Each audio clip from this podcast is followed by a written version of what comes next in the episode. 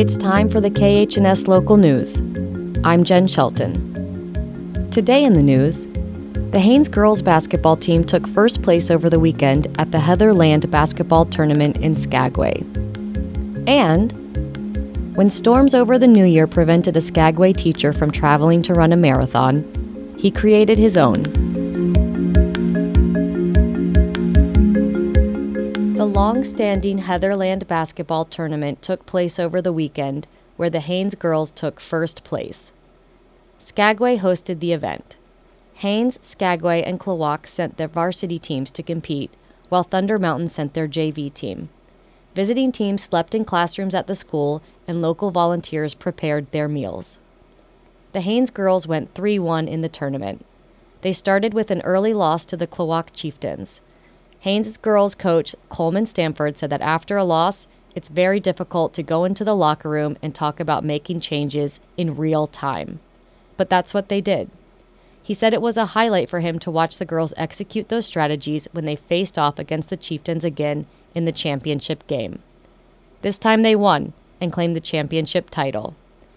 The Haines boys played for the first time this season with their starting five players. Two members of the starting lineup are also wrestlers who are competing postseason.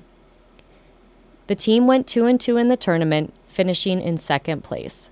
They lost their first game by double digits to the Klawock team, but then won their next two games, beating teams they had lost to earlier in the season. The championship game was a rematch against Klawock. The boys held the game close, leading into the third quarter, but Klawock eventually ended up on top at the buzzer. Haines boys coach James Hart said the young team played standout defense.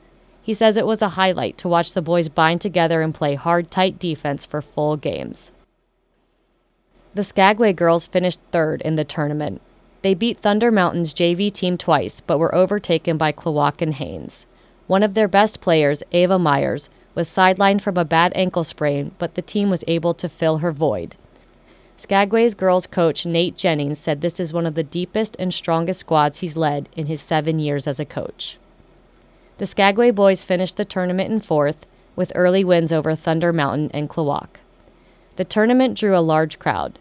The Skagway Spirit Squad returned after a few year hiatus, performing the Skagway Panther cheer during timeouts.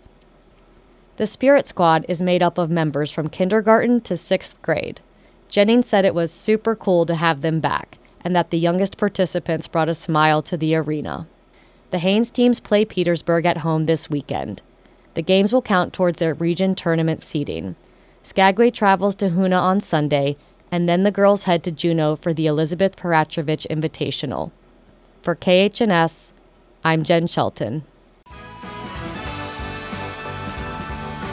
Melinda Munson interviewed Cody Burnham on his inaugural New Year's marathon. Skagway teacher Cody Burnham intended to start the New Year's off with a visit to family in Texas and his first marathon. He trained for 16 weeks. Unfortunately, rough weather conspired to cancel Burnham's ferry and multiple flights, while an avalanche blocked the Klondike Highway. He was stuck. Instead of abandoning the event, Burnham planned his own local marathon and invited the town to join him on a course that crisscrossed the valley many times. Housemate and fellow teacher Amy McPherson walked the entire marathon, with a handful of Skagwegians joining in to either walk or run portions with Burnham. Burnham's running journey started when another teacher, Courtney Ruprick, signed him up for last year's Klondike Road Relay.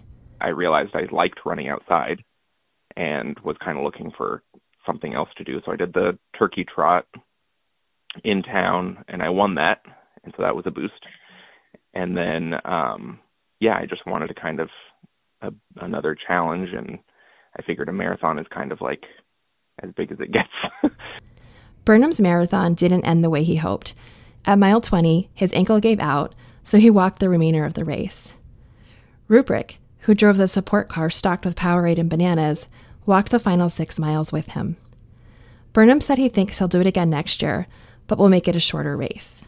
I think it's going to be a thing that we invite people to come run with us on January 1st each year, um, just to celebrate the new year.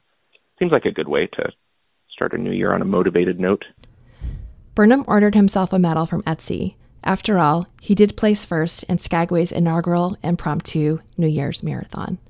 For KHNS, this is Melinda Munson. That's it for the KHNS local news.